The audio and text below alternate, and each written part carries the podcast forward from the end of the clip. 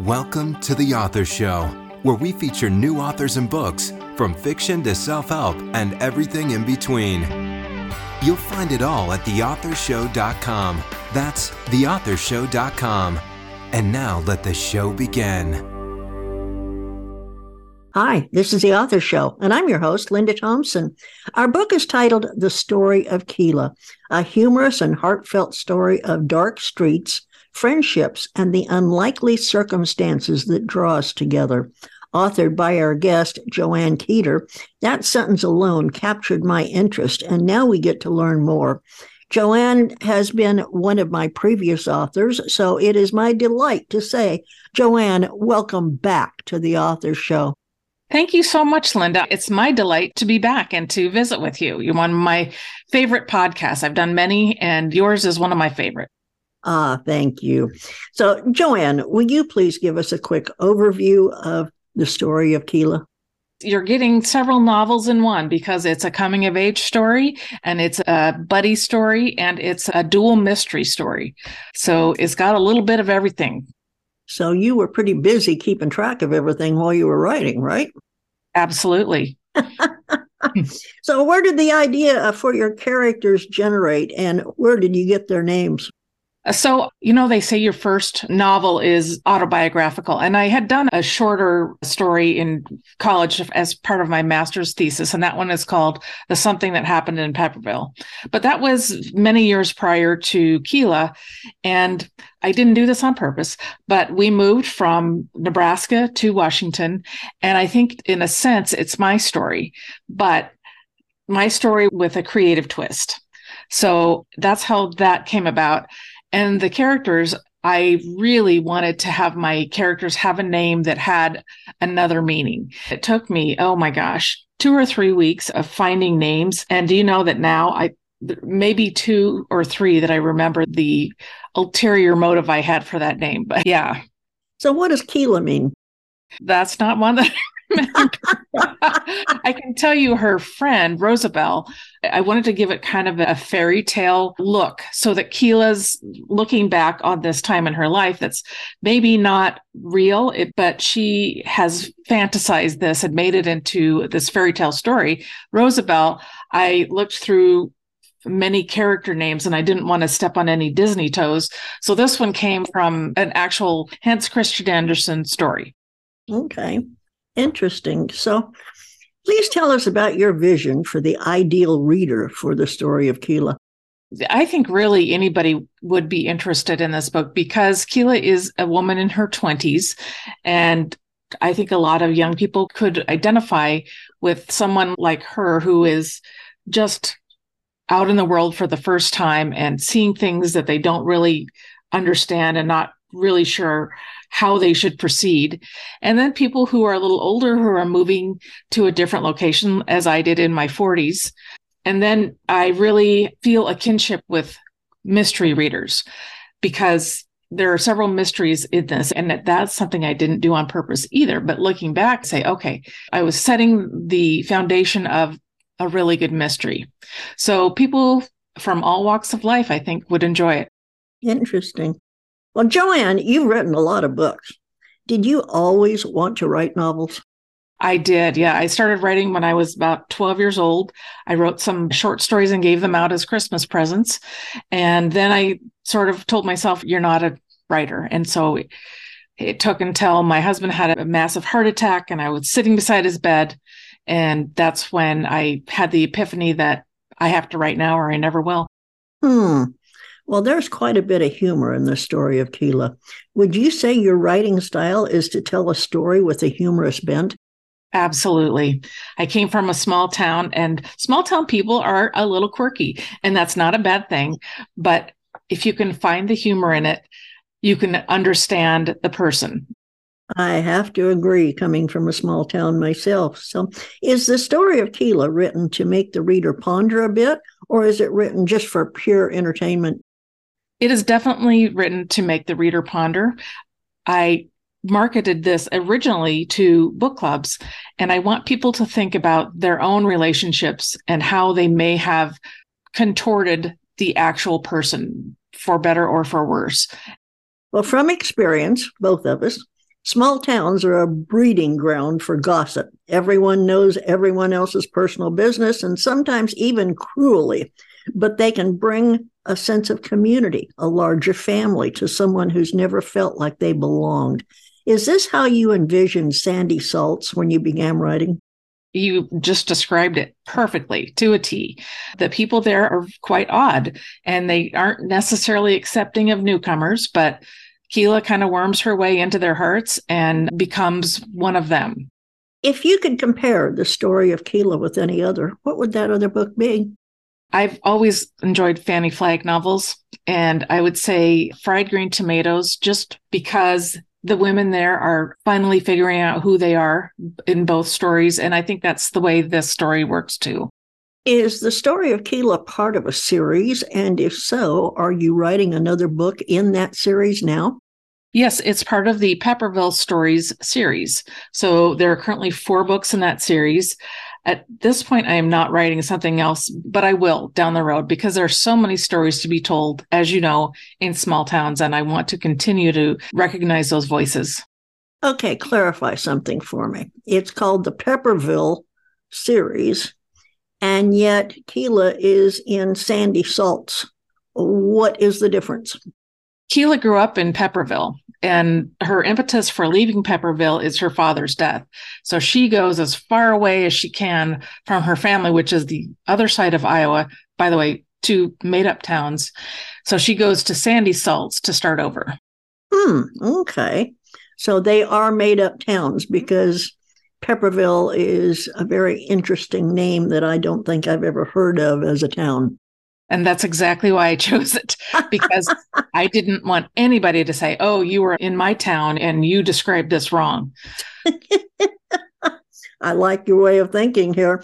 So your book cover reminds me of where I grew up in the Midwest. Who created this beautiful cover for you? It's a lady in France, and her name is Marion Dewin. Her husband is a prolific mystery writer, and very kindly, he offered to connect us so that she could do my covers too. So are you working on a new book now? And if so, is it part of a current series? I am always working on books. And currently I'm working on the sixth book in the Charming Mysteries series, which is a series about a retiree and a paranormal investigator. At the same time, I'm working on the next book in the Piney Falls series that's kind of similar to Keilah, in that the woman comes to this strange little town and ends up staying and solving mysteries. Both of those stories are set in fictional towns on the Oregon coast. How on earth do you keep track of what goes in what book when you're working on two at a time? I just have a real mental pause, I guess. I stop and say, okay, that's done. Now we're going to go to this world. And part of that is just getting to know your characters really well, because it's like friends. You know, you can go from, I'm going to go have coffee with Jane, and now I'm going to go have coffee with George. And they're completely different people, and you know their backgrounds. That's what I think of when I'm writing these stories. Hmm. Well, Joann, do you set a plot, or do you prefer going wherever an idea takes you? I do both. I start out with a general idea. I have a sort of an outline, and that gets me going. And then I just go to town. And when I get done, I look back at this outline and shake my head and say, why did you bother? And do you have an answer for that? I wish I did. No, it feels like the right thing to do. Like it's something that I should do. And I'll tell you that I have sometimes when I get stuck, I'll say, oh, well, what did I When in the outline, what did I do? And I'll go back and look, and it's nothing like what I'm doing. And then I'll think, okay, well, how can I make this better? So it does help in a very odd way. Joann, while you are writing your books, what do you do in the way of research to ensure the believability of the story? Well, I have done some research in libraries, and that's mainly on the Piney Falls series, because part of that takes place in the early nineteen hundreds when the canning industries were big on the coast. As far as the Pepperville series, you know, most of it is just from life and just knowing people like this and knowing how they think and how they act, and just forty some years of observing people. So you're a people watcher. Absolutely. I like that. So what kind of feedback have you had from readers so far? They really seem to like these books. And my books are cozy mysteries, the Piney Falls and the Charming Mysteries. And I'll tell you what, those cozy mystery readers are prolific readers, hundreds of books a year. I'm just impressed by them. They do read a lot. Yes. So what would you like readers to remember most once they've finished reading The Story of Keilah?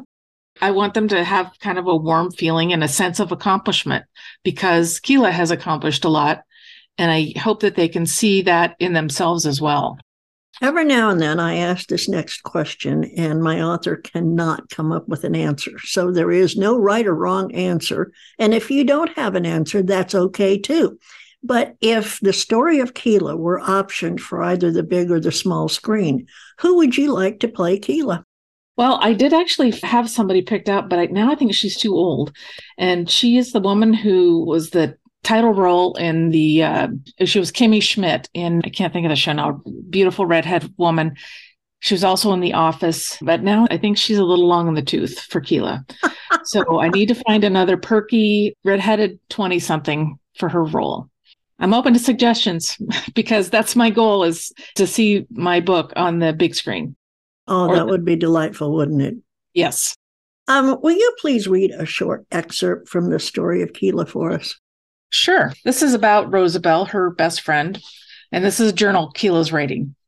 The day Rosabelle McAllister entered my life was the first day I breathed, not like an infant does, with no sense of the world, but a real breath, absorbing the colors and smells and sounds. She did that for me. She had a way of making everyone feel better just by being in her presence. She saved many lives in one way or another. Rosabelle McAllister certainly saved me.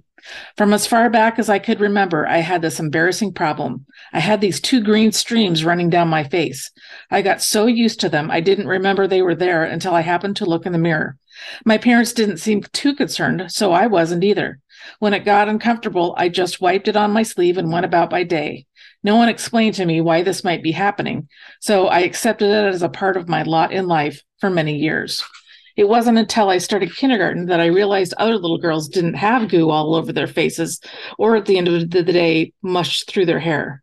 Most of them had carefully styled hair anyway, not like the red nest of twigs and knots I carried around.